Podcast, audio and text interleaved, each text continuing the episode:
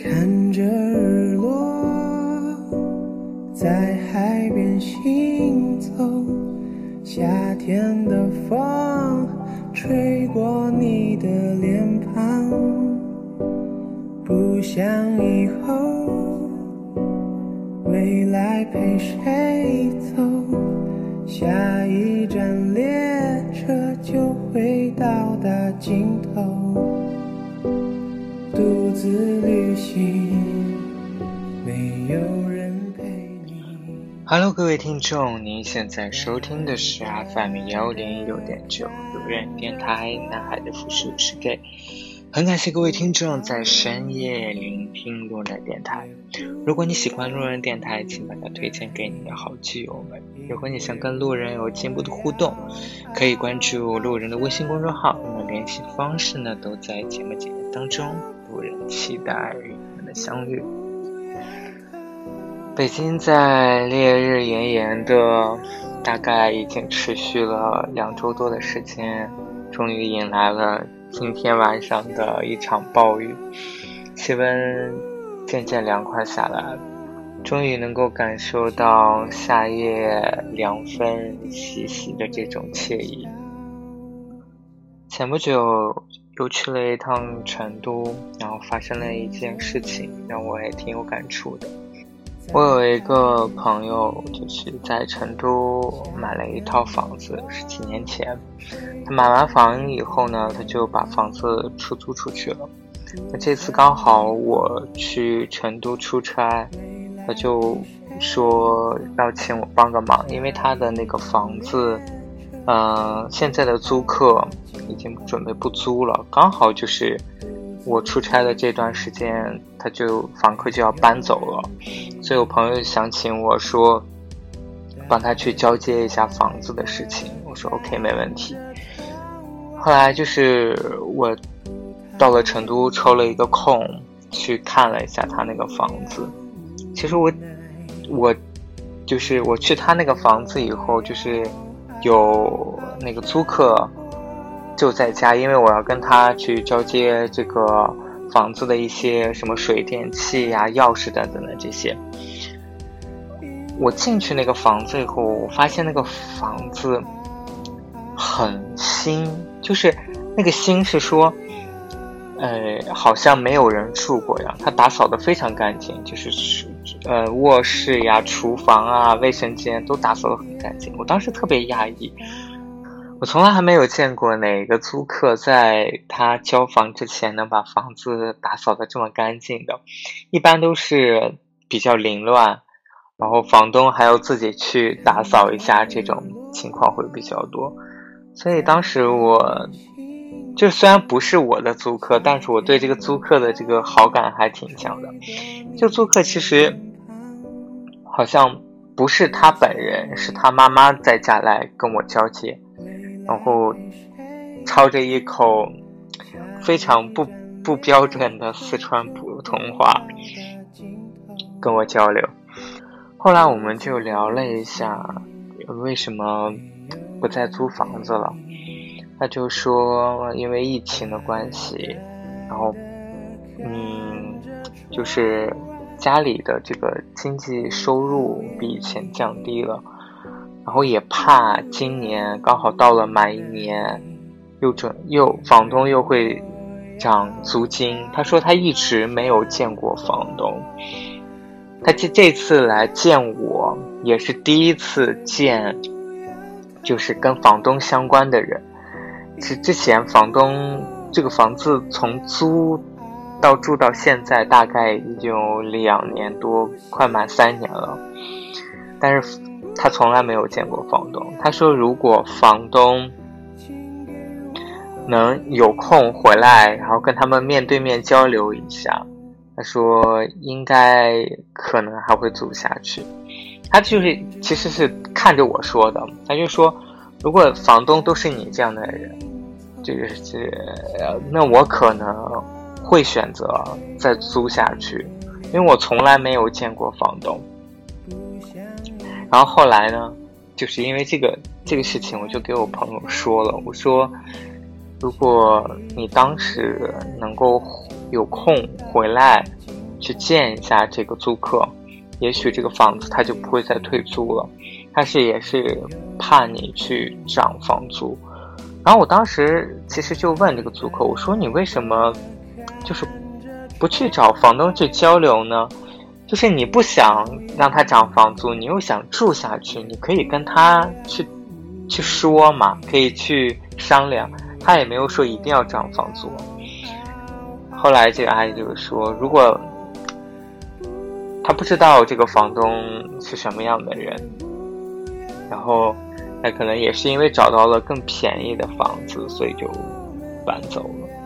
然后还有一点就是，这个跟这个阿姨聊天当中，她说：“啊，哦，对，我就说，我说你们是因为在成都买了房子，所以才不准备租了吗？”她说没有，她说他们家里人一直没有成都的户口。我说你可以。就是社满社保满年限也是可以买房子的，他就说他们家都没有钱去交社保。当时听到这个，我其实很震惊。就是在我所有的工作这个经历当中，我没有遇到一家公司是不会给你交社保的。当然，就是我后面就跟他继续聊，就是说，大概好像他的职业就是，就是他好像有一儿一女，就他们有工作，而且工作是属于那种个体户，就是你需要自己去买社保啊这些保基本保险，所以像他们是从农村上来进城生活的，他们。要买这种社保，即使都要自己交钱，所以他的意思就是说，他们根本没有钱去买社保。我当时还挺挺，就是挺觉得不可思议的，就是其实买社保真的没有多少钱，因为它其实按你的那个缴纳比例，你可能一个月，我觉得你一一个月可能交上一千块钱，应该是差不多一千块钱，对。但是，在他的这个眼里，一千块钱对他来说可能都很多。然后后来就是把房子交接完以后，就跟我朋友打了电话，就说了一下，就是我朋友就很惋惜，他说：“嗯，他真的不知道原来他们不租房子是因为他怕涨房租。其实他今年并没有涨房租。”并没有想涨房租，他本来就知道这个疫情的这关系，而且他他说特别的后悔，就是其实他有很多，就是每年都是有一两次机会能够回成都，然后去出差或者是怎么样，就是真的是能够抽出一个时间来，然后去看一下这个房子的出租情况，跟这个租客去见个面。但是三年的时间，他也没有去主动去见租客，所以他就觉得，而且他说到一点，就是他的父母其实每年都会给他说：“哎，你去看看你那个房子，你看一下租客有没有把你房子搞坏啊，什么什么之类的。”但是他都没有听父母的话，所以他那个。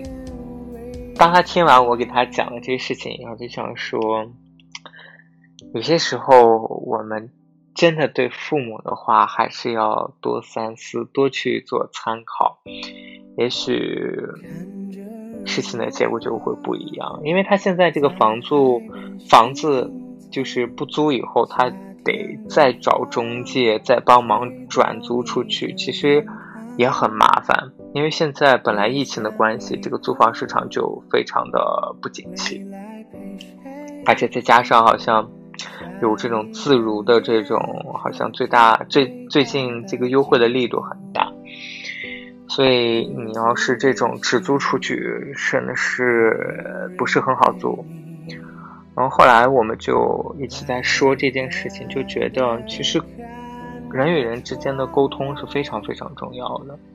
有很多时候，我们以为的事情，真的只是我们个人的自以为是。当你不去沟通，不去揣测，就是不去，就是只是善意擅自去揣测对方，其实有些时候，真的我们会去误解。就是我朋友说，当这个租客给他说不租的时候，他也没有问什么原因，他就真的觉得这个租客可能就不租了。他说，如果他自己再去多问几句，也许。他就知道这个原因，也许他就告诉这个租客说：“我不，今年不会涨房租，你们就安心住下来吧。”那个阿姨其实，在跟我的这个交谈过程当中，她的意思就是说，她其实很想继续住在这里，只是这个房租太高了，她很怕房东继续涨房租。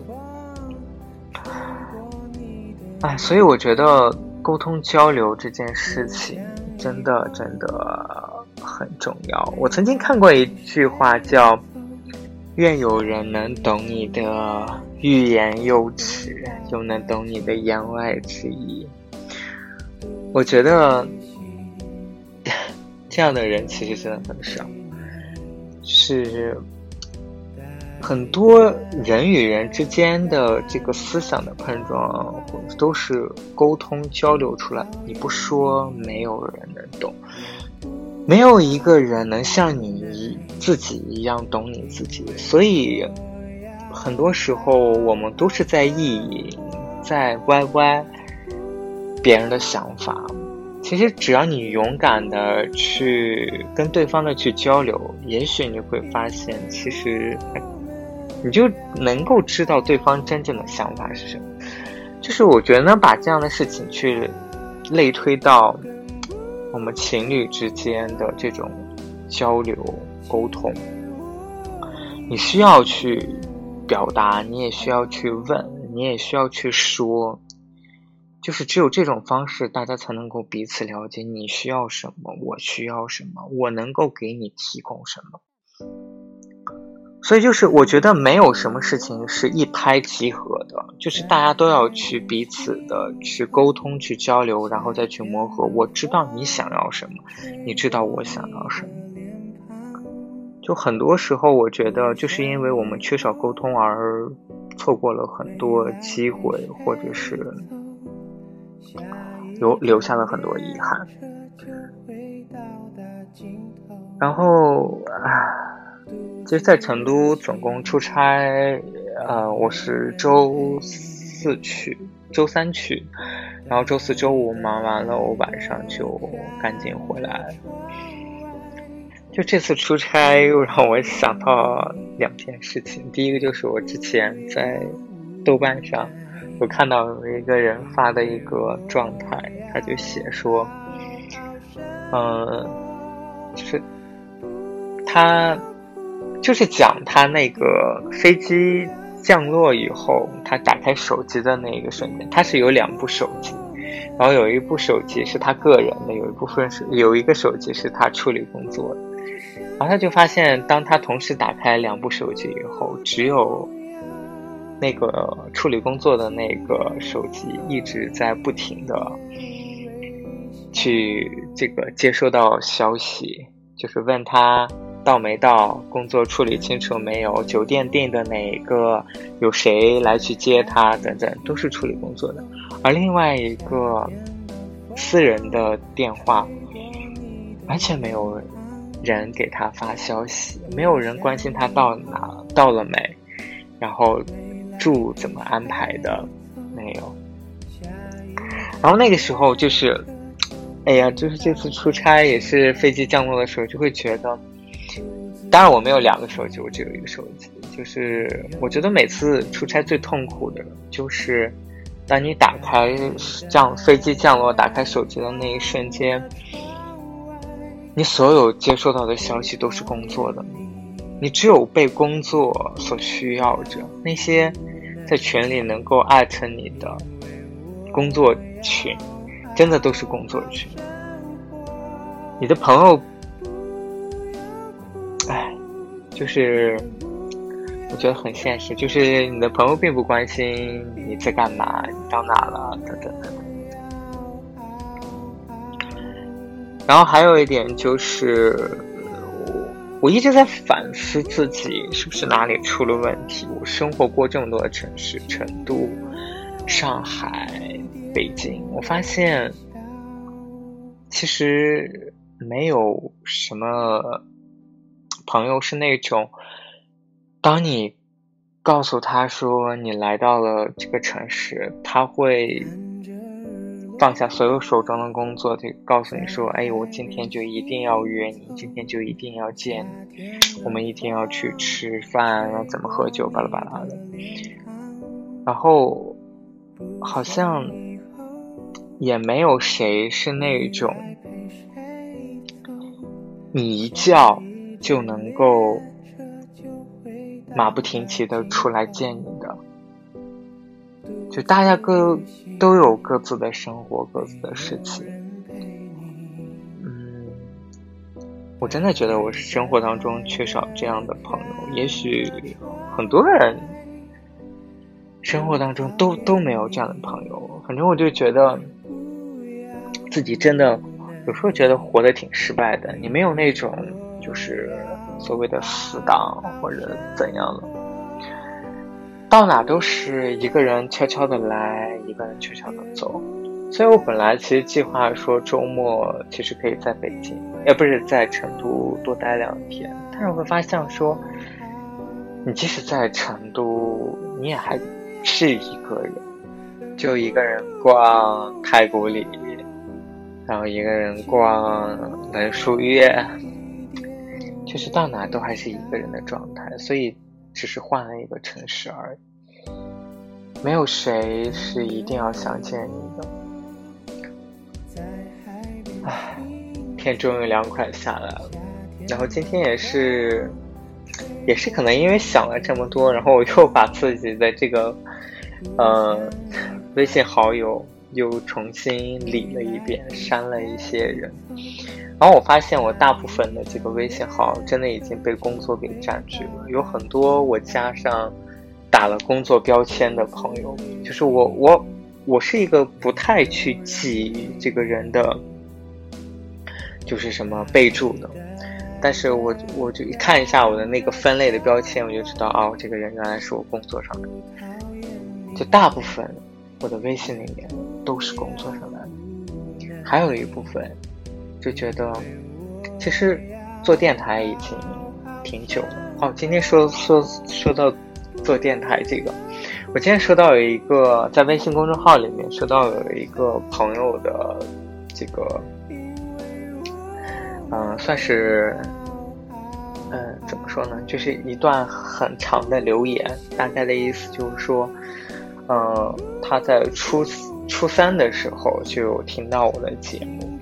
然后后来，呃，中间有陆陆续续的可能都，呃，在听我的节目。后来他现在应该也是准备上大二了。那他又不经意间翻到我的节目，他觉得他没有想到我的节目能够一直坚持到现在，还在继续更新。嗯，他就说。能够有这样的声音的陪伴是一件很幸福的事情，就是陪伴他度过，因为他说他初三复读了一年，就能够陪伴他走过那段时间，包括到现在再翻，再再回到我的这个电台，然后看到我依然还在去做更新，然后依然是熟悉的声音，只是我变得更成熟了，他觉得一切都挺好。嗯，看完这段留言，其实，哎，我终于能够找到一丝我做节目的感动或者是欣慰。嗯，另外一点就是说，其实这几年做电台，可能在很多人的眼里都觉得我认识了非常非常多的人，我是一个像类似于名媛一样的人。但实际其实我在电台上认识的人不多。另外一点就是，我也通过电台认识到一些朋友。然后就是，也是今天我在翻看我我这个微信好友的时候，就发现有一些朋友真的是我通过电台认识以后，我基本上没有跟他交流过，或者是发现可能我们想要去在起初想要去认识、想要去沟通，可是当我们加了微信以后，看到彼此的生活以后，我们就渐渐少了很多联系。然后也不知道要聊什么，从何聊起。其实这种感觉挺挺难过的，就是我不是一个很轻易去想要加微信的人，因为我觉得我我其实我觉得我这个人就是交友还是挺挑剔，所以当我想要去主动或者是。给对方微信号的时候，我一定是觉得我是认可这个人，我想要去跟你成为好朋友的那种。但我总觉得，就是很多事情大家都是一厢情愿的。就是我其实上期节目里面有讲过，我之前的有一个故事，就是不知道大家有没有那种经历，就是你想要去抓住一个人的时候，你发现其实你，当你抓不住的时候，你会觉得很难过。就是你认为你有一个很想认识的一个人，然后你有办法接触到他，可是你就是不能够让他对你产生兴趣，然后就是你你就是不能让他成为你的好朋友，这种感觉真的是很痛苦。所以我就是看我的这个朋友圈，呃，就是这个微信好友，就想说，加了这些人。然后也没有聊过，唉，就就很难过，真的很难过。就感觉人的感情的维系真的是很艰难的一个事情。第一是，你缺少沟通，就是我刚才讲的第一个故事，就是你需要去人与人的这种关系的。或者一定要通过沟通交流，你才能知道对方想什么，你想什么。第二个就是，你想要去跟对方沟通，但是对方可能并不愿意跟你沟通。我觉得这个是很很令人惆怅的一件事情。唉，长叹一口气，明天。应该不说明天了，应该说今天已经是周一了，然后又开始新的一周。那希望大家在新的一周能够健康快乐的生活。哎，还有一点，我我特别想不要脸的跟大家说一下，就八月份了，然后路人的生日马上快到了。路人是非常非常重视生日的一个人。我其实对很多节日我觉得不太 care，但是生日我一定是希望有一些仪式感的。所以，我希望收到各位小伙伴的这个礼物。好了，就是在这里跟大家求个礼物了。好啦，那今天这期节目就录到这里。再次感谢各位听众在深夜聆听路人电台。Hello，各位听众。